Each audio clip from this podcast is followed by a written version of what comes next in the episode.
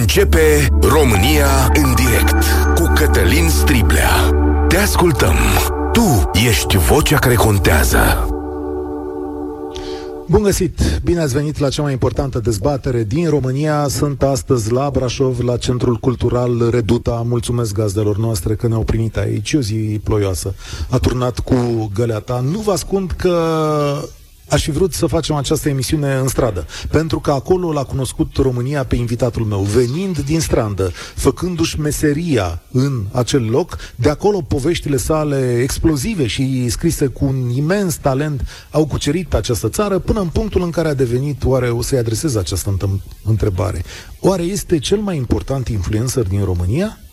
Oare este urmărit de foarte mulți, de cei mai mulți oameni care sunt dornici de povești despre societatea noastră, vor să audă opiniile despre cum funcționează autoritatea. Și trebuie să vă spun că mi-ar fi fost foarte ușor să vorbesc cu Marian Godină despre profesia sa, despre neajunsurile din poliție, dar am zis, și el mi-a zis, poate e mai interesant să vorbim despre un om și modul în care își depășește condiția socială modul în care trece peste ceea ce este, peste nivelul de uh, educație, peste locul în care a crescut și devine brusc un om la care toată țara se uită. Așa că vă provoc la o dezbatere despre un om, despre un portret și despre modul nostru de a fi, despre curajul de a merge mai departe și de a înfrunta lucruri. Salutare, bine ai venit! Vă salut și eu, mulțumesc de invitație! Uh, da, uite că acum mă simt prost. Eu vorbeam despre tine la Pertu, tu ești foarte politicos. De ce ești atât? Da. Ne, ne vedem a doua sau a treia oară în viață, deci putem să ne tutuim. Da, să știi că nu sunt adeptul prunelor de politețe, dar probabil da. că e un defect profesional și de exemplu, socrul meu îmi spune de șapte ani să roagă de mine să vorbesc cu el la Pertu și nu pot. Ah, ok. Deci Am așa o reținere, da. Ok. Marian Godin are 36 de ani, zic bine? Uh, fac 37 ani. Face 37, are patru frați mai mari. Am patru frați, da. Da, și o aritmetică foarte interesantă am găsit-o pe Facebook, a zis așa, mama are trei frați, tata, mama are trei copii, tata are trei copii și suntem cinci de toți. Da, exact. da, e o poveste un pic mai interesantă, așa mai Ce de, s-a... de film. A, am citit, să știi, și uh, te invit așa, știu că nu-i uh, cea mai frumoasă dintre povești, dar vreau să o zici. Să știi că până la urmă finalul e unul frumos și fericit, deși e o tragedie. Așa începe ca o tragedie. Mama mea avea doi copii foarte mici, de un an și de doi, și și-a pierdut soțul, a murit.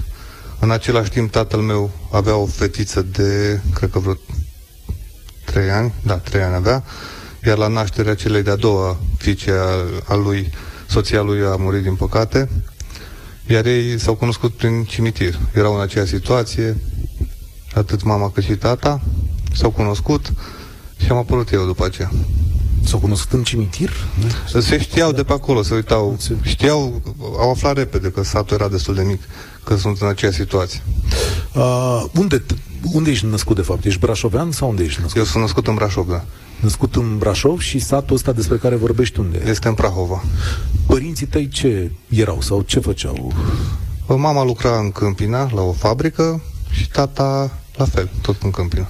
El și la Brașov au ajuns cu locurile de muncă? Cu locul de muncă, da. Asta se întâmpla înainte de 89, cam așa? Da, în 80. Prin 80. În 80. În 80 și eu am apărut în 86, deci după 6 ani. Uh, deci, tehnic, aș putea spune așa, cum se zicea pe vremuri. Ești un copil dintr-o familie muncitorească. Cum da, muncitoarea, o familia clasică de români. Unde ai copilărit? Eu în Brașov. În Brașov, aici în ce zonă? În zona Kreiter, un, e un cartier mai de la periferie. Uh, stai, ți-ai făcut școala? Și ai ales la un moment dat Academie, Academie, școala de poliție. Cum da. a fost chestiunea asta? Uh, după cum am zis, ai mei fiind de acolo din zonă, mergeam des prin Câmpina, în vacanțe și mereu mă opream și mă uitam așa cu fascinație către școala de poliție, mai ales că în tren de multe ori în drumul spre Câmpina îi vedeam în uniformă pe elevii acelei școli dar mama nu era deloc de acord. Îmi spunea tot timpul, sper să nu te văd vreodată că vii aici la Curcani. Așa îi spunea acele școli în zonă. Și uite că până la urmă la Curcani am ajuns. De ce? Ce aveam împotriva? Acum e urât poate să spun, dar ne povestea unii profesori de acolo din școală că înainte, pe vremuri, nu știu dacă sunt zvonuri sau legende doar, când elevii aveau permisie și descindeau prin câmpina, după câteva luni apăreau destul de multe ah. femei la poartă. Am înțeles. Asta era ideea. Deci nu erau băieți serioși, asta e, cum s-ar da, spune pe da. românește. Dar uh, și le-ai spus alor tăi, băi, eu plec de acasă, mă duc, asta e școală cu internat, adică trebuie să stai acolo, ei pus în fața faptului împlinit? Da, am pregătit, au fost de acord, adică întotdeauna m-au lăsat să fac ce doream. Și i-am spus tatălui meu în ziua în care am plecat, eram foarte bucuros, văzusem o revistă cu cu școala, cum arată, ce condiții sunt acolo. Eram pasionat de atunci de sport, de sala de forță, văzusem că au una destul de performantă. În dormitoare erau paturi faine, cu telefon chiar, ce n-aveam eu acasă. Și cu valiza m-au dus până la autobuz, ca, ca să plec spre gară, și le-am zis că cel puțin un an de zile nu mă mai văd la față. Așa a fost? în prima seară recunosc că am plâns acolo, pentru că am fost foarte demoralizat și am sunat pe mama pentru că tata îmi spusese râzând că o să vreau eu acasă imediat și atunci mi-a fost jenă să-l sun pe el, am sunat pe mama și am povestit că mă, bag, mă cam bate gândul să plec acasă și l-auzeam pe tata râzând pe fundal Dar până la urmă s-a terminat cu bine. Serios, te-ai dus cu gând, Marian Godină cu el, sunt te-ai dus cu gânduri de dreptate, cu uh, eu mă duc să, nu știu, ce era în capul unui copil la data respectivă? Uh. Prin hoți, aici vreau să-mi fac datoria față de țară? Eu deja simțeam că eu oarecare dreptate prin însuși faptul că reușisem să intru acolo fără pile, așa cum se zvonea, fără să dau un cielo, cum era pe vremea aia, sau... Și majoritatea, de fapt majoritatea, la toți colegii mei de clasă am observat asta, că erau băieți simpli, mulți erau de la țară, așa că mi-a dispărut din cap ideea asta că există pile, corupție și am plecat foarte entuziasmat la drum, ca să zic așa. Pe parcurs am văzut că s-a mai schimbat. S-a mai schimbat. Dar poate ajungem să vorbim. De ce povestim asta, oameni buni? Omul de lângă mine, Marian Godină, în momentul ăsta e urmărit de câte sute de mii? 500? Peste 600 de mii, nu mai știu exact. Peste 600 de mii de oameni pe Facebook. Dar pot să ziceți că Facebook-ul e o întâmplare. Dar suntem aici și în preajma uh, unei lansări sau apariții noi sale cărți, care, vă rog, acum nu știu dacă putem să zicem din rațiuni comerciale, dar înțeleg că sunt zeci de mii de exemplare, adică... Da, pot spune, nici n-am date exacte încă. Ce pot spune despre prima mea carte, Flash-uri din sens opus, că a depășit odată cu lansarea celei de-a doua de acum, a depășit uh, exemplarul cu numărul 60 de mii. Deci primul vândut în 60 de mii, uh, al doilea probabil că se va vinde la fel, oamenii o citesc cu foarte mare plăcere, mulți se regăsesc și brusc ai devenit unul dintre oamenii cei mai citiți și cei mai cunoscuți din România, deși povestea e cea pe care ați auzit-o. Plecare dintr-un cartier muncitoresc, mers la școala de poliție, nu erau perspectivele pentru așa ceva. Da, nu e, nu erau, într-adevăr. Nici nu știu cărui fapt se datorează asta, nu știu cât de mult meritam eu, cât de mult noroc a fost, cât hazard. Cert e că un oarecare talent l-a scris, mă l-am și trebuie să recunosc asta cu toată modestia. Uh, și cred că a fost greu începutul să mă apuc să scriu. Poate asta nu știam eu că ar trebui să scriu. Dar odată ce am început să scriu și am văzut reacțiile celorlalți, mi-am dat seama că trebuie să fac asta. Când ai scris prima dată și ai avut primul text viralizat, care a fost sentimentul tău? Sincer, cred că a fost teamă atunci. Pentru că gândește-te, eram un, un ca și acum, de fapt, un om normal, un om simplu. Aveam o, un cont de Facebook cu 100 și de prieteni pe care scriam și când puneam câte o poză sau mai scriam câte ceva, 10-20 de like-uri primeam, ca fiecare. Și mi-am dat seama și că s-ar putea totuși să am talent la scris când am scris primul text, care nu s-a viralizat însă, dar am observat că are mai multe aprecieri decât uh, ale unei fete care își arăta alte lucruri pe Facebook. Deci, bă, dacă eu ca băiat care am scris 3-4 fraze am mai multe aprecieri decât ce apreciază lumea în mod normal, adică ceva superficial, înseamnă că totuși e ceva acolo. Când ai simțit că Auzi, te supăr dacă te supăr în vreun fel dacă eu spun așa că ți-ai depășit condiția? Uh, nu, nu mă supără. Te întreb foarte cred. sincer și dacă te supără poți să-mi spui. Poate sunt uh, nedrept sau poate sunt... Păi, nu, chiar, chiar cred că mi-am depășit condiția. Dar în același timp mă bucură faptul că deși mi-am depășit condiția și trebuie să spun asta, nu m-am schimbat eu ca om. Poți să faci asta, sau cât de greu e să faci asta într-o țară ca România? Nu știu să răspund exact. Cât e de greu să depășești condiția? Da. Sau în cazul tău, cum a fost? Cum Cum la mine a fost foarte greu și este în continuare foarte greu, pentru că, așa cum am scris într-o postare de acum câteva zile, eu pe lângă faptul că m-am luptat de la început, am mers pe un drum fără prioritate, cum spune și titlul cărții, mă lupt acum cu cei de la nivelul cărora am plecat odată cu ei, okay. care nu suportă gândul ăsta. Sunt oameni care scriu, bă, ce cu tine? De ce te îmbogățești? Nu? Că faci niște bani, de ce faci cheltuieli atât de mari? Am văzut un exemplu cu un cărucior de copil. Da, postarea aceea cu căruciorul pentru copil este una care eu, pe care eu aș vrea să o văd citită de un psiholog, să-mi spună ce părere are, după ce citește și toate comentariile. Uh, pe scurt, pentru cei care nu știu, am postat o fotografie cu fetița mea, pe care o plimbam într-un cărucior, nu-i dau numele mărcii, dar un cărucior care costă vreo 3200 sau 4000 de lei, nu mai știu exact, și pe care și soția mea îl are pe magazinul ei online, la vânzare. Dar eu nu l-am postat, nu am vrut să-i fac reclamă, nu de asta îl postați. Pur și simplu am pus o fotografie și cineva m-a întrebat de unde l-am. Și normal că am dat site-ul soției.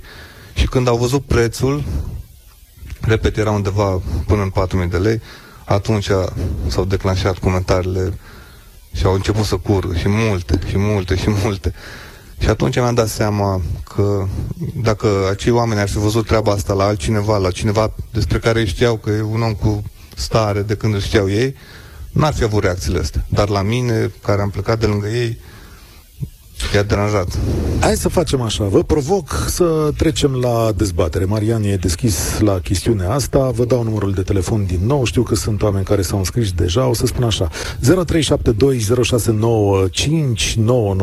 Îl repet, puteți să ne sunați de oriunde. Din țară sau din România. Povestea o știți. 0372069599. Puteți să-l întrebați ce vreți. Apropo pe Marian Godină. Despre întâmplările din carte. Despre ce ați citit acolo. Dacă ați citit despre uh, viața sa din spațiul public.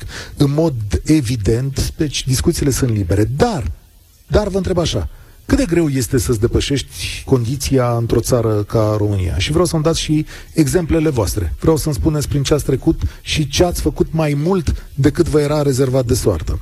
Ce schimbări de carieră de astea importante ați făcut de-a lungul vieții? Adică ce praguri ați uh, sărit? Cum ați sărit peste lipsa de carte, peste sărăcie, dacă vreți. Și am o întrebare cheie aici, o să răspund și tu dacă vrei. Dacă românul, dacă noi suntem uh, un neam invidios așa, dacă cetățeanul român ține foarte mult la să moară capra vecinului, să răspund eu? O să zici, dar mai dau o dată telefonul. 0372069599. Cred că ar fi de interesat, de, interesant de văzut cum sunt alții, nu românii, străini. Eu sunt chiar foarte curios pentru că n-am trăit niciodată în altă țară să văd dacă au aceeași mentalitate ca noi, dar la noi clar există o invidie foarte mare în rândurile noastre. O invidie care nu face nimic constructiv pentru nimeni. Nici pentru cel invidiat, nici pentru cei care invidiază. Uite, asta e întrebare pentru toată comunitatea noastră din afară. Fraților, ăilalți, ceilalți din afară, ia uh, colegii de pe comunitate, oamenii care s-au stabilit și în Italia și în Spania, vă adaug și pe voi. Germania, Anglia, toți care ne ascultați, 0372069599, cum să stă, domnule, la alții cu invidia și acolo e cu să moară capra vecinului? Vă aștept la dialogul cu Marian Godină și acum zic să-i dăm bătăi, că Mihai ne așteaptă de ceva vreme pe fir. Salut, Mihai! Bine ai venit la noi!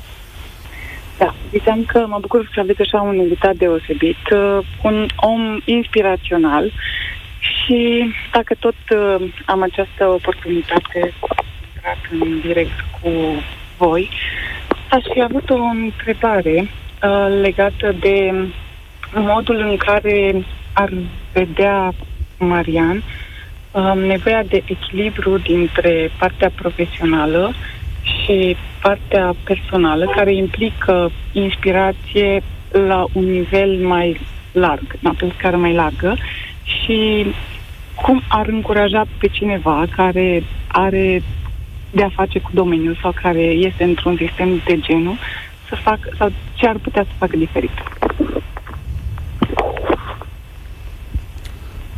Bună. Stai, așa, stai un pic că vreau să mă prind ce ești colegă, așa, că așa rezultă. Că lucrezi într-o structură de genul ăsta. Ești colegă cu Marian? Nu suntem colegi, ca să zicem că lucrez într-o structură, nu vreau să dau detalii. Ok, ok. Bună ziua, mulțumesc pentru apreciere în primul rând. Uh, în al doilea rând vreau să zic că nu prea am înțeles întrebarea, te înțeles-o, Cătălin? Da, e în felul următor. Cum faci dacă lucrezi într-o astfel de structură care are uniformă să capeți voce și să ai curaj să te exprimi în spațiul public? Ah. Uh, trebuie să fii mult mai atent decât un om oarecare, pentru că ai, dacă lucrezi într-un sistem asemănător, pentru că asta reiese și pentru mine din ce ai spus, este un pic mai greu pentru că ai mai multe opreliști. De aceea am fost tot timpul atent să nu, să nu scriu ce nu trebuie sau să nu vorbești ceva ce nu aveam voie. E foarte ușor să încalci un regulament dacă ești neatent și o poți face neintenționat. De aceea și în carte, tot ce am povestit sau și pe Facebook, tot timpul am avut grijă ca să nu dau date care nu ar fi trebuit să apară în spațiu public. Ok, da, dincolo de asta, îți trebuie curaj și asta vorbeam și eu înainte de emisiune. Totuși tu ai niște superiori, tu nu ai de suferit niciodată din motivul ăsta? Uite, asta cu curajul, chiar am vrut să scriu un text la un moment dat despre asta, pentru că mulți îmi spun, vai ce curaj ai, vai cât ești de curajos. Da. Totuși nu, stăm, nu suntem în Rusia, încât, nu, da. încât să spun că sunt atât de curajos pe cum mă vede lumea. Ai avut niște lor de poziții despre ministrul Bode? Păi am avut, dar după luările de poziție nu poți să zici că te așteptai să fiu otrăvit cu... Nu, dar nu ai avut probleme profesionale după asta? Nu. Ok. Nu, am avut bine. Acum trebuie să recunosc că și datorită faptului că sunt urmărit de atât de multe persoane, nu și-ar permite cineva să fiu luat la rost gratuit. Dar e clar că dacă tu îți vezi de treabă la locul de muncă și ești ești cum trebuie să fii, nu are nimeni ce să-ți facă. Dreptul la liberă exprimare îl avem cu toți. Și, da. repet, nu suntem în Rusia, din fericire. Da. Diana, ți-am dat mai mult curaj acum? Uh, da, mulțumesc. De asemenea, uh, voiam să întreb uh, o a doua întrebare, care a fost cea mai mare provocare în totuși parcursul acesta, care, într-adevăr, presupune expunere și o verticalitate aparte. Da, ca, care a fost cea mai mare provocare? Cred că cea mai mare provocare a fost să învăț pe parcurs să gestionez tot acest succes, pentru că nu e ușor să ai o notorietate, e destul de greu de gestionat și e foarte ușor să-ți pierzi uh, contactul cu pământul. Iar eu cred că am reușit asta, să rămân cu picioarele pe pământ. Ți s-a întâmplat? N-ai văzut că sute de mii de oameni te aplaudă? Uh, de ce să nu recunosc? Cred că am mai pățit să o iau un pic așa pe arătură, dar îmi reveneam repede. Cine? Îmi, dă, îmi dădeam una după cap și îmi văd, stai, că tu ești Marian, tu ești din Craiter. Ce, Craiter e un cartier aici? Da, da. A, am înțeles, asta e important să spui uh, lucrul ăsta. Eu sunt Marian din Craiter, sunt, uh, sunt același om. Dar nu cred că și am mâine... luat-o pe arătură de prea da. multe ori.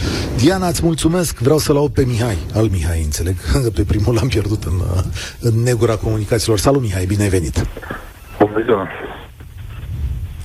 Salut. În primul rând pe, pe Arian, pe care îl citesc pe cât posibil, în afară de cărțile cu animale, care nu pot să spun că m-au captivat prea mult, am citit celelalte două cu, care au legătură cu meseria pe care a practicat-o până de mult și abia aștept să văd cartea nouă. Sincer, sper să, sper să fie un, uh, un avans considerabil din punct de vedere al, al tipului de carte de scris. Sper să văd că a evoluat Marian, pentru că primele cărți au fost mai mult gen uh, jurnal. Ca jurnalul unui copil care își ține amintirile pe foaie. Și dacă nu e așa, sper să mă contrazici. Asta a fost părerea mea ca și cititor. Se aude? Te sal- da, da, te aud, te salut. Uite, a venit întrebarea ta la fix. Acum eu am venit cu autobuzul până aici, era să și întârzi. Și chiar când eram în autobuz am primit un mesaj, eu de obicei stau și răspund când am timp și în autobuz era un prilej bun. Și o să citesc mesajul unuia care a citit deja cartea și care îți răspunde ție oarecum. Îmi permis, da? Da, te rog, te rog. Sigur că da, te rog. E foarte, inter- e foarte, e foarte interesant. Ce, salut, Marian. Am terminat chiar acum de citit Drum fără prioritate. Nu sunt critic literar, dar pot spune că evoluția față de flash din sens opus este una considerabilă. Deși te urmăresc de la început pe Facebook, nu am vrut să cumpăr noua carte din prima, asta deși nu am fost dezamăgit de prima carte, dar punând în balanță niște cheltuieli, am zis să mai aștept. E foarte bine că ai făcut atâta reclamă, cartea merită toți banii, eu te rog să mai scrii pentru că eu nu voi cumpăra mereu. În fine, ce e interesant zice, La fel sunt ca și tine din sistem, eu lucrez la jandarmerie și știu ce simți când spui despre colegii invidioși, dar deși poate e greu, trebuie să înveți să nu bagi în seamă.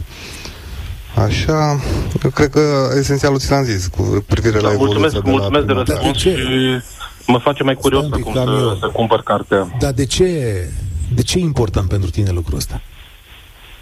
E important pentru orice, pentru că orice scriitor trebuie să evolueze, indiferent de, de unde pornește și trebuie să ajungă undeva mai sus. Trebuie să-și uh, evolueze într-una cu uh, genul de, de scriere pe care îl face, pentru că și cititorii așteaptă să vadă o evoluție.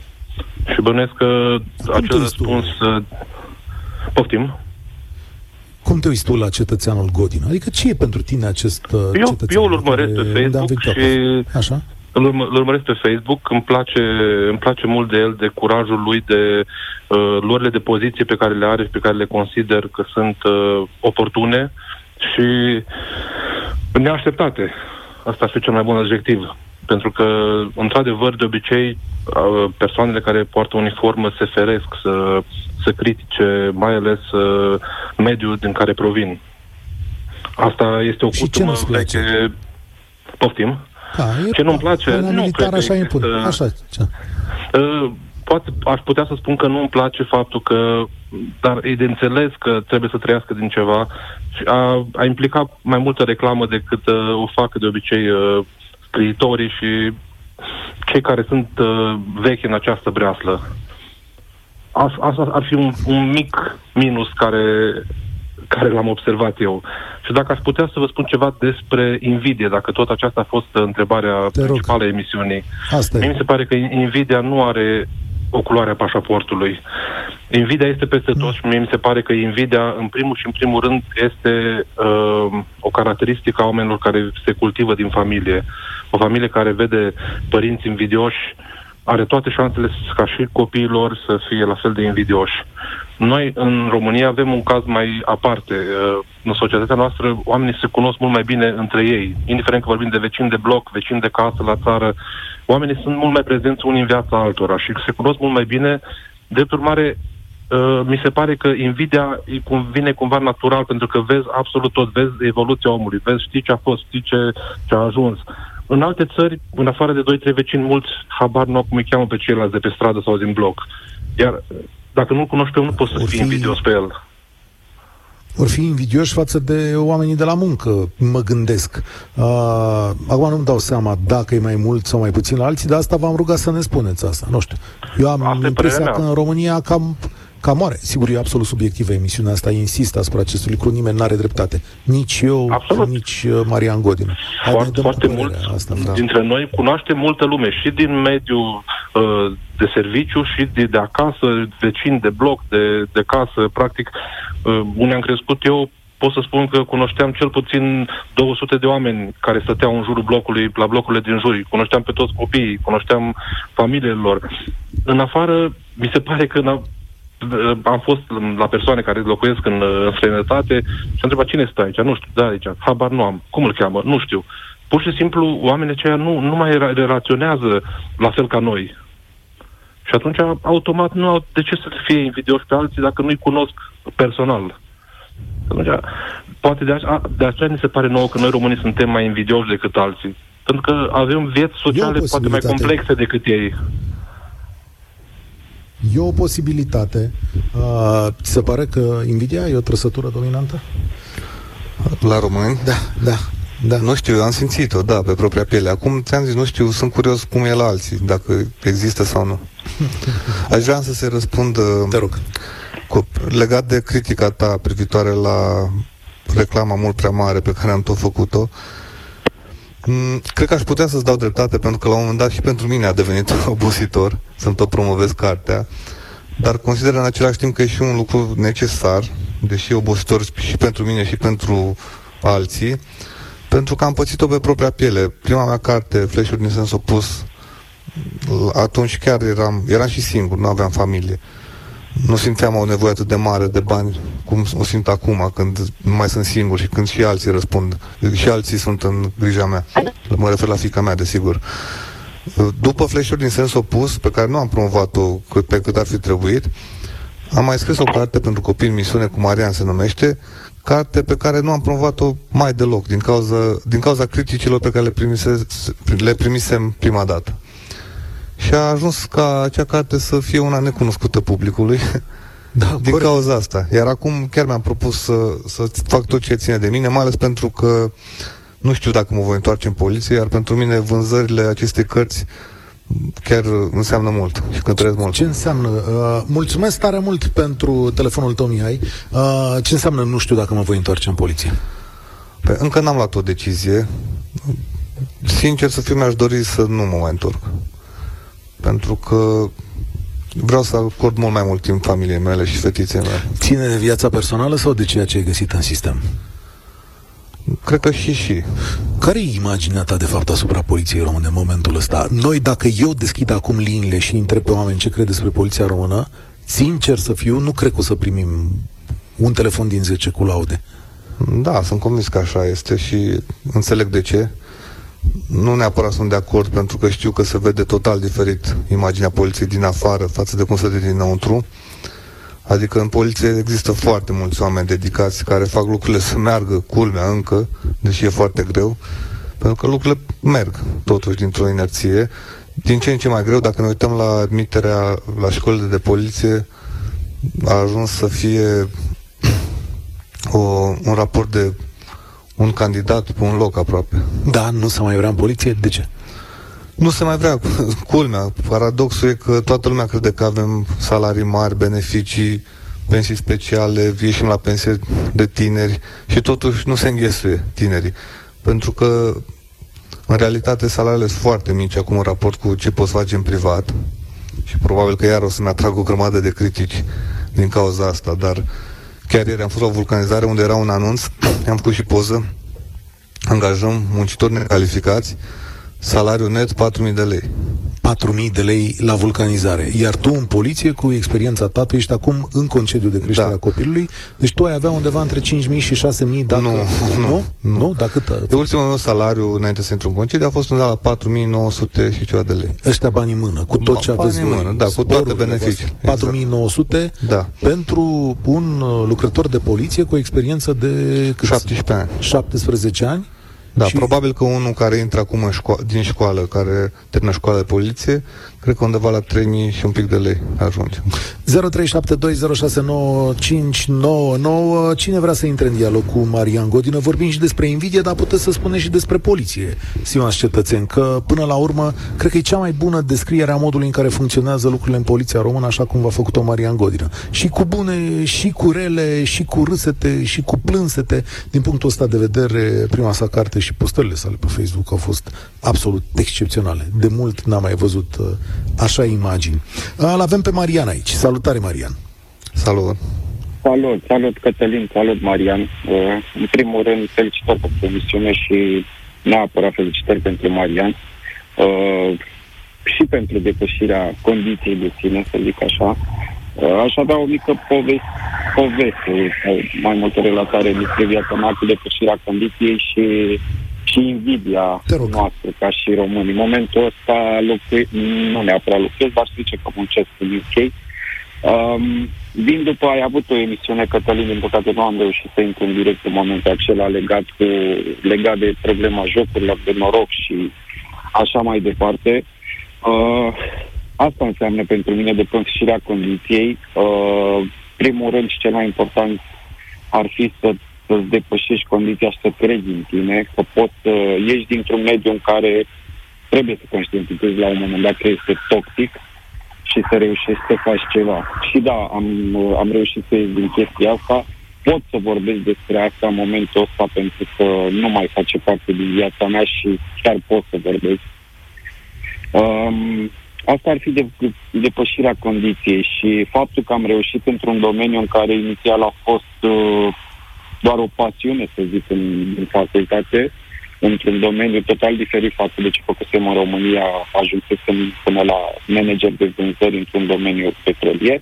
Adică, da, invidia românilor există. La începutul carierei, să zic, în afară, am fost foarte, să zic, susținut și uh, lumea din jurul meu, inclusiv managerii de aici care sunt români, erau foarte entuziaști și foarte wow, dar cum poți, dar ce te, ce te îndeamnă să muncești atât, ce te îndeamnă să, să reușești într-un domeniu în care nu ai activat. Ideea este că după o perioadă în care reușești să ții o performanță destul de sus, atunci, din păcate, vine invidia. Uh, A, stai un pic asta ca să înțeleg. E, e clasic, stai o secundă, stai o secundă. Deci da, e clasic aia ce trebuie? Adică de ce muncești atât de mult? De ce faci chestiile astea? Asta le-ai auzit și tu, nu? Adică da, ce trebuie? Da. Exact. Poate, poate și Marian da. să, să extrapoleze în domeniul lui și să Cred că se extrapolează în fiecare domeniu. Lumea te apreciază și colegii te apreciază atâta timp cât te văd subiect, să zic așa. În momentul exact, în care da. îți depășești condiția și cumva te ridici peste valoarea lor, pe care ei o consideră, da? Atunci nu mai ești. Ești deja Stai o secundă. arogant, ești deja plin de tine, nu știu. Astea sunt calificative pe care le știi? Ești da, arogant? Da? Da, da. Da? Cum? Ți-au spus colegi? Adică de drept. Da, și colegi care nu mă cunosc. Ce ți-au zis? O dată, o întâmplare interesantă am pățit-o la Sibiu, la o misiune, la o percheziție care avea loc dimineața de vreme și era încă întuneric afară. Aveam și masca, nu ca gula de la muncă, aveam masca aceea sanitară pe care am tot purtat-o cu toții. Și am oprit într-o benzinărie înainte să mergem spre locațiile unde aveam descinderea și erau colegi și din alte județe acolo. Și unul a intrat în vorbă cu mine, i-am zis că de la Brașov, a, e acolo e God din ăla, nu? I-am zis, da. Am auzit că e arogant, că e încrezut, că el, dacă e liber, nu vine la misiuni. Dacă e chemat, pentru că n-ai ele godină și nu vine. Și am zis, da, da, așa e. După care m-am mai primat un pic pe acolo și la un moment dat m-a văzut fără mască și să tot uita lumea, nu, nu prea știa dacă sunt eu sau nu și până la urmă, avem, dar tu ești Marian, așa și am că sunt și culmea chiar eram liber atunci, aș fi fost liber, dar am venit la muncă pentru că am fost chemat. E foarte... Pă, pă, și da. de obicei, cei care nu mă cunosc și mă întâlnesc și stau de vorbă cu mine trei minute, mereu îmi spun că sunt șocați de cât de diferit sunt în realitate.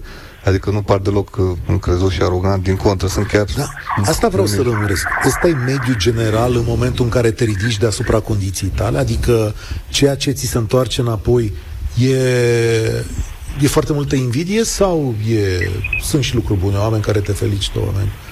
Uh, sunt și oameni care mă felicită, dar uh, majoritatea nu.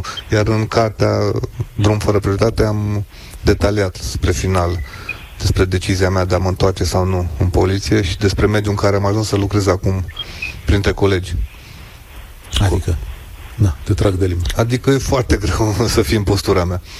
Pentru că e ceva foarte interesant ce s-a întâmplat. Dacă la început eram foarte apreciat când am început să fiu uh, cum se numește la noi, avertizor de integritate, mm-hmm. pentru că până la urmă asta am făcut. Uh, toți colegii mă apreciau, mă felicitau că mă întâlneau, bravo, ce bine ai făcut, că, pentru că toți au avut de beneficiat de pe urma mea, pentru că s-au schimbat niște lucruri în bine. După care, aceiași colegi au început să întrebe, bă, dar asta de ce nu pățește nimic, dacă tot a făcut astea? Ceva e cu el. E de la Cine îl ține Are spate, are un nu știu ce general pe la București, au apărut o fel de zvonuri, zvonuri care de multe ori mi-au prins bine, pentru că multe ori le-a fost frică să atingă de mine, crezând că am un unchi, nu știu pe unde, pe la... Și ai un unchi? am un unchi, dar se ocupă cu altceva, e pe la țară. Ai un naș celebru, nu? În poliție și respectat. Am un naș, dar și pe Traian Berbeceanu l-am cunoscut după ce am făcut eu tot ce am făcut. Am înțeles. Mă întorc la Marian. Așa e și mediul tău, adică după ce crești, ce vin mai mult? Invidii sau laude? Cum te sprijină oameni? Uh, depinde, depinde ce grup de prieteni alegi să rămâi. Uh, din păcate, noi, ca și români, uh, avem în gena noastră, exact cum spunea și Marian, avem, sau ascultătorul dinainte, avem în gena noastră ideea asta de a invidia. Și da, aș completa ce a spus ascultătorul uh, trecut, este faptul că noi, o mențiune este, noi chiar avem față viață socială. Din păcate aici nu există viață socială, uh, există doar, uh, nu știu, este tot un mecanism și atât. Lumea este cât mai îndepărtată, cât mai rece și cât mai puțin uh, sociabilă.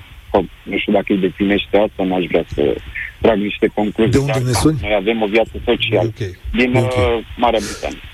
UK. Ok. Um, În- Vreau să-ți mulțumesc, dar vreau să zic așa, o, o secundă, o să prelungim această emisiune, dar vreau să zic că te felicit din toată inima și că te îmbrățișez pentru faptul că ai trecut peste uh, perioada aceea din viață care putea să te nenorocească, așa cum spuneai la început. Mi se pare mare lucru, să știi. Și ar trebui să fii mândru de, de chestiunea asta. Nu știu dacă mai e Mariana. Mulțumesc din suflet. Pare cam- Da, da, te îmbrățișez pentru asta. Asta e lucrul cel mai important. Să Mulțumesc. făcea referire pentru cine nu Înseamnă știe foarte și mult pentru a, mine. Uh, explic lui Marian Godină și celorlalți ascultători, mulțumesc tare mult, Marian, de pe fir. Uh, am făcut o emisiune despre jocuri de noroc și despre patima jocurilor de noroc. Am A, făcut Ah, și ți mai- le-ai amintit pe Marian? Uh, A vrut să intre, a vrut să intre și nu a reușit atunci, ne spune Mhm. acum, dar zice că a trecut despre momentul, uh, despre Mhm. momentul ăsta. Am zis că o să prelungim, dar mai avem timp în segmentul ăsta. Poți să mai stai 10 Da, minute da, alături da. de noi, că merg greu autobuzele pe Da, la, la Brașov. Uh, vreau să-l au pe Vasile. Salut, Vasile, mai ești acolo? Da, da, da, sigur că da. Vă salut, domnul Salut, Marian, eu te cer. domnul Cătălin. Vă salut și eu. Așa, eu mai mult am sunat ca să îmi adresez o întrebare domnului Marian. Fiul meu termină acum liceu, deci are bacalaureatul, visa tot timpul să devină polițist. Uh, Are de ales, e un bun sportiv, are de ales între profesor de sport și polițist. Vreau să întreb pe domnul Marian mai mult, uh, cum se zice, mai merită să intri în poliție. Fiul meu, după câte a aflat și după câți prieteni are care au intrat deja, care sunt mai mari ca el, zice că nu-i place deloc sistemul. În primul rând. Bine, eu fac parte din cealaltă categorie, să zic așa. Eu sunt șofer, deci sunt opusul poliției, deși am uh, respectat poliția tot, întotdeauna. De aia cred că n-am nici probleme cu legea, să zic așa, nici în domeniul rutier, nici în altă parte. Domnule, trebuie să-l vedeți pe Facebook sau pe YouTube pe Marian Godină. Chiar i-ați pus o întrebare grea. Ce o să zici tu Foarte acum? grea. Pentru un tânăr de 18 ani chiar e foarte grea. Să știi că îți mulțumesc pentru întrebarea asta. Ce să faci? Chiar că e o întrebare grea și răspunsul e și mai greu, deși îl cunosc, e greu să-l dau, pentru că îmi pare foarte rău că din postura mea Exact. aceea de polițist, Am zis, polițist care ar trebui să promoveze meseria asta, trebuie să spun că eu nu aș face pasul ăsta. La, la cum sunt lucrurile acum, eu nu aș face asta, nu aș merge spre o carieră în poliție. Nu știu dacă ați fost pe fir când, dacă ați ascultat emisiunea și acum câteva minute când vorbeam despre salarii, Acum depinde și ce își dorește el de la viață. Dacă își dorește să trăiască mm, decent, e mult spus, nu o să trăiască decent din asemenea salarii, atunci să, să meargă spre poliție. Dacă vrea mai mult de la viața lui, eu zic că nu are ce căuta în... Să cântărească foarte bine, deși la 18 ani e greu să știi tu ce, ce te așteaptă. Dar eu zic că nu, nu merită. O carieră în poliție, la ora actuală, la cum stau lucrurile în România, cred că nu merită. Mie că ăsta e un fel de e un fel de piatră de, de mormânt, e un epitaf pentru poliția din România cu așa uh, cu așa mesaj. Noi am făcut multe emisiuni, de asta sunt multe nemulțumiri, dar să vină din interiorul forțelor de poliție din România, chestiunea asta este cu mult mai mare greutate. Și mi-e teamă că s-ar putea ca mulți colegi să fie în sentimentul tău. Da, categoric da. Mi-e teamă că dacă noi simțim așa și voi simțiți așa, uh, parcă nu mai suntem la fel de bine apărați. Stai, dacă sentimentul de neîncredere și de deznădejde e atât de mare. Uh, stai acolo, Vasile, te rog frumos, și Silviu știu că e pe fir. Luăm publicitate în acest moment, cu Marian Godină sunt. Revenim după două minute de publicitate. Începe România în direct cu Cătălin Striblea. Te ascultăm. Tu ești vocea care contează. Am prelungit ediția cu Marian Godină pentru că ați sunat în număr mare, pentru că Marian Godină trebuie cunoscut și dincolo de postările sale de Facebook. Eram în mijlocul unei mărturisiri grele. Vreau să știu dacă Vasile mai este la telefon. Mai ești? Da, da, aici sunt. Aia, uite, am primit și vestea asta care e un fel de știre. Marian Godină spune așa că dacă ar fi în locul copilului tău, care are 18 ani, astăzi n-ar intra în poliție. Ce faci? Te duci acasă și îi spui ce puștiului? E greu și pentru mine, să știți. E foarte greu să-i spun între chestia asta. Dar, uh, na, cum să zice, noi am putea să discutăm la nesfârșit, aș putea să încep să mă plâng de drumuri, de toate. Dar n-am să fac asta, cred că n-aș fi nici primul, nici ultimul. Uh, aș vrea doar să-l felicit pentru prima carte care am citit-o, chiar dacă se zice, spune legenda că șoferii nu citesc niciodată, să, să știți că ei nu-i chiar atât de uh, drept. și am să-i citesc și cartea care are să scoată, a promit asta și cred că o să, fie, o să-mi placă și a doua. Uh, și rămânem cam atât. Nu știu, am să mă gândesc ce să-i spun fiului meu, dar o să-mi fie foarte greu să-i răspund. Da, e o mărturisire amară asta legată de munca de, de poliție. Uh, și îți mulțumesc tare mult. Îl întreb pe Marian, e, îmi dau seama că după aproape 20 de ani de muncă e multă amărală în ce te privește. Dar ăsta e sentimentul general din uh, ce înseamnă poliție română? Că voi vă cunoașteți între Da, trebuie să spun că așa gândesc cam toți.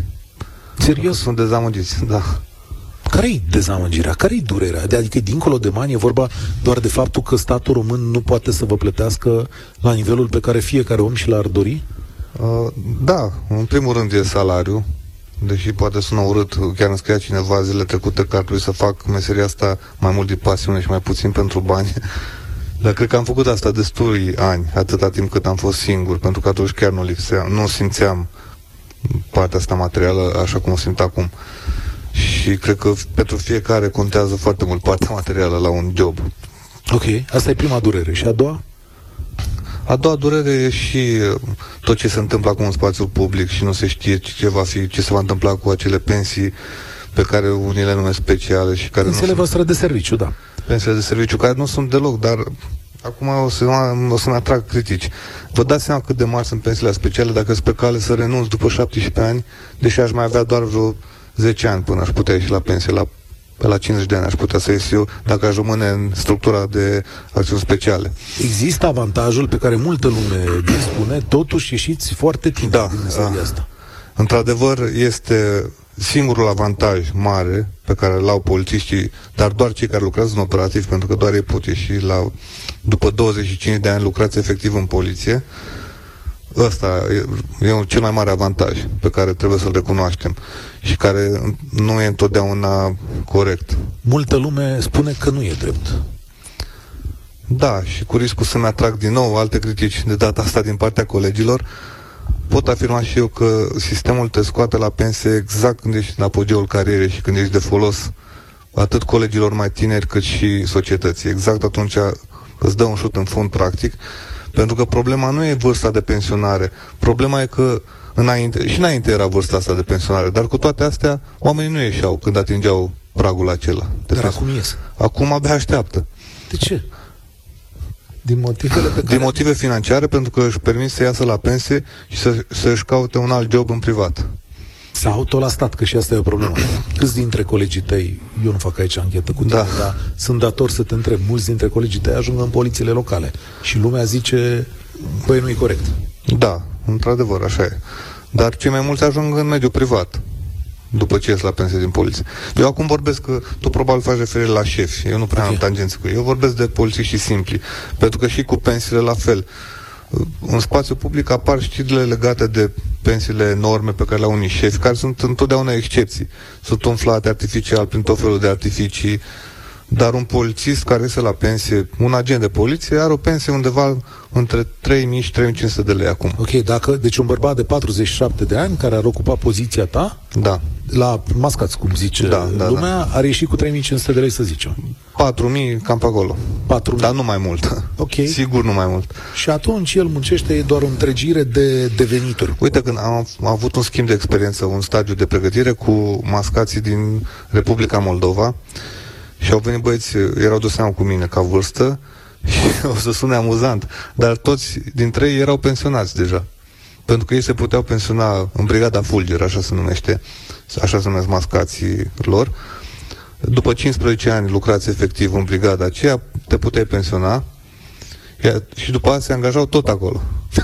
Deci ei erau pensionari, dar și lucrau. Am înțeles, deci se poate mai, mai rău. Bine, dar trebuie spus că ei aveau niște salarii da, infime. mult față- mai mici. Da. 0372069599 ne întoarcem și la dezbatere. Silviu, mulțumesc tare mult pentru răbdare. Să-ți vorbim și despre Marian Godină, dar și despre invidie. Salutare! Eu mulțumesc. Bună ziua, domnul Striblea, bună ziua, domnul Godină, sper că mă auziți. Bună ziua! Vă auzim, bună ziua! Mulțumesc. Um, eu o să vă povestesc trei uh, situații sau întâmplări influențate de domnul Godină și apoi două întrebări. Um, prima întâmplare, după ce am început să urmăresc pe Facebook și am citit cartea, prima carte, Flash-urile, uh, am avut o atitudine față de polițiști. Mă mai opreau cei de la rutieră și aveam o anumită să zicem, reticență sau poate un pic de frică față de polițistul care reprezenta o autoritate. Uh, și după ce l-am citit pe domnul Godin, am început să fiu altfel. Uh, zicea în postările lui că sunt și ei oameni și că înțeleg anumite situații și dacă le vorbești normal și te comporți cu ei ok, uh, uh, au tendința să fie un pic mai iertători. Și de vreo două ori chiar m-au iertat. Uh, m-au oprit la un moment dat și m-au întrebat, știți de ce v-am oprit? Păi, normal că știu, de ce? Că e farul ars. și am scăpat doar cu un avertisment, doar pentru faptul că am fost mai ok și mi-am recunoscut, uh, să zicem, partea de vină, cum ar veni. Uh, a doua întâmplare, că sunt mai așa pe scurte, uh, a fost la un moment dat, am comentat pe, pe pagina, pe pagina dânsului, am comentat la o postare despre o ciocolată pe care o cumpărase de prin Brașov, cu gustul copilăriei și așa mai departe. Și am zis, domnul Godină, când mai aveți drum prin Timișoara, veniți la mine să încercați ciocolată de casă de la localul pe care l-am și și la vreo două săptămâni sau ceva a venit un uh, băiat, un tip din București și a vrut să guste ciocolată de casă pentru că văzuse pe pagina domnului Godină chestia asta. Deci, uh, deci e bună pagina domnului Godină la publicitate, am înțeles. Se deci dacă vrea... Uh... Se dacă te, dacă te mai și faci... să zici că am venit eu după Și eu mă gândeam, zic nu, eu, nu, nu, că asta urma să vă spun, asta urma să vă spun, domnul Godină, când Asta urma să vă spun, domnul Godină, când uh, veniți prin Timișoara, vă aștept cu mare drag să gustați ciocolata de casă făcută de noi. Așa și a treia, și a treia întâmplare, așa urmează cele două întrebări. Eram în Valencia anul trecut, undeva prin octombrie, cu soția și copilul. Coboram, coboram din uh, apartamentul în care stăteam în zona istorică și pe stradă, fiind stradă pietonală zona istorică, era o uh, fată de vreo, nu știu, 16-18 ani, undeva pe acolo, care cânta. Și le-am oprit și eu cu soția și am ascultat. Nu știu, trei minute cât o fi fost melodia, cânta foarte frumos și la final uh, i-am zis uh, soția, de ce hai să plecăm? Și zic, păi stai puțin, dar uh, nu știu, nu-i plătim puțin, că zic, ne-am folosit de serviciu ei și s-a întors spre mine și s-a uitat așa o, pri- o privire tipică, cu un pic de zâmbet, cu un pic de încruntare și mi-a zis, ai citit și tu articolul lui Godina, și era chiar articolul... Care e articolul? Era Stați exact... lămuriți-mă, că eu nu știu. Nu, era o, o, o postare pe Facebook pe... Când... O, o... Da. Îl spun eu pe scurt, scuză-mă, ca să, pentru, să afle și Cătălin, pentru că meritul nu este al meu în totalitate, deși eu am postat, așa am pățit eu și am povestit asta. Mă plimbam cu, acum o să uite și soția mea cu siguranță, dar o să mă ierte până ajung acasă. Mă plimbam cu o fată în tinerețile mele, pe, pe o stradă, nu mai știu exact unde eram și la fel am făcut. Ne-am oprit lângă un domn care cânta și cânta foarte fain și am stat preț de câteva minute acolo, l-am ascultat, după care hai să mergem. Și mi-a zis, păi stai, du-te și plătește. N-ai ascultat, nu te-ai folosit de munca lui și m-am rușinat foarte tare atunci, dar de atunci mi-a rămas atât de evident tipărit în minte, încât întotdeauna las bani când trec pe lângă astfel de persoane. Te rog, aveai uh, două întrebări. Spune. Da, două întrebări. Uh, prima întrebare acum, pentru că tot a zis că vrea să renunțe la poliție, să nu se mai întoarcă, dacă are vreo idee ce ar face pe viitor. Nu știu cât de bine se câștigă din publicarea de cărți și dacă poate să trăiască doar din asta, asta nu vreau să mă bag, nu e treaba mea. Eu doar eram curios ce ar putea să facă pe viitor dacă s-a gândit deja, că bănesc că s-a gândit. Și al doilea lucru, știu că mai răspuns la întrebarea asta și știu că nu îi place să îi se pună această întrebare și se cam supără. Uh, dacă s-a gândit să intre la un moment dat în politică, nu de alta, dar acum s-au cam schimbat datele problemei de când a zis că nu mai merge în poliție și cam ar putea să vorbească mai altfel. Și vă mulțumesc pentru răspunsuri. Da, îți mulțumim. Ia. Mulțumesc și Deci ce o să faci după ce ești din poliție? o să răspund în premieră. Ce am de gând să fac, nu sunt sigur că o să-mi și iasă, dar e vorba în continuare de foarte multă muncă, de aceea și promovez foarte agresiv, pot spune, cartea, pentru că am foarte mare nevoie de un capital ca să încep ceea ce mi-am propus. Și anume din cauza sau datorită faptului că primesc foarte multe întrebări de la persoane care mă urmăresc și care îmi spun că sunt în Brașov și și-ar dori să-l vadă pe Pablo și ce mai am pe acasă, că am gândit mai grădina zoologică, ne-am gândit împreună cu soția mea că ar fi foarte fain să facem o unitate de cazare în Brașov. Dar e vorba de destul de mulți bani pe care încă nu-i avem. O pensiune? Adică o pensiune, da. Turism? Exact, turism, mai ales că acum vom avea și un aeroport în Brașov. Ăsta este planul și ăsta este visul meu, dar e oarecum departe încă pentru că presupune o sumă pe care noi nu o avem încă, dar pe care sper să o strâng din această promovare pe care o fac cărții mele și probabil și dintr-un credit bancar, pentru că nu o să scăpăm de asta. Alpacalele sunt bine? Alpacalele sunt bine, da. da. Și asta am eu un plan să fac. Nu, nu mă gândesc că voi putea trăi vreodată numai din scris, asta e mult Uite, clar. din politică, spune ascultătorul. Așa, iar în politică M-am ferit întotdeauna să zic un nu de la radical, pentru că avem foarte multe exemple despre oameni pe care eu pot spune că oarecum îi disprețuiesc după ce au zis de 100 de ori că nu vor, nu vor, nu vor și după aia au apărut pe acolo, prin politică. Și de aceea eu m-am ferit să dau un răspuns nu categoric, deși în sinea mea știu că nu voi intra niciodată, pentru că nu-i de mine.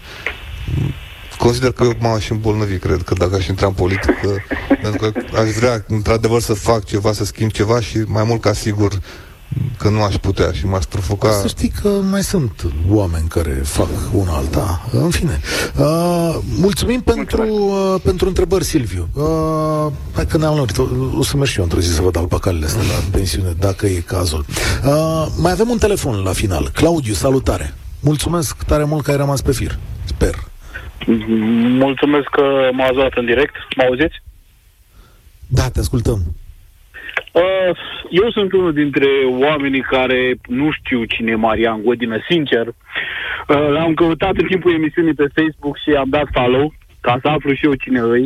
Uh, dar dacă a ajuns la Europa FM înseamnă că omul ăsta chiar a făcut ceva acolo în Brașov sau de unde e deloc. Știți, vreau să-l felicit pentru ideea de a nu intra. Poftim? Știți ce o să zică răutăcioși? Că l-am chemat pentru că îl critică pe Bode. Na. Asta oh, face, nici asta nu știam, nici tot. asta nu știam, sincer. Eu, uh, e o glumă, te rog, crede-mă, deci e o glumă, pentru... da. Da, da, eu vreau să-l felicit pentru faptul că nu o să intre în politică, pentru că prima dată ar trebui să stea în poliție, să ia toate, uh, să nu folosesc un cuvânt foarte urât, uh, toate toți oamenii ăștia care nu merită să fie acolo și să-i bage acolo de unde vine el, adică din, uh, nu știu dacă mă înțelegi, în pușcărie, unde le e rocul.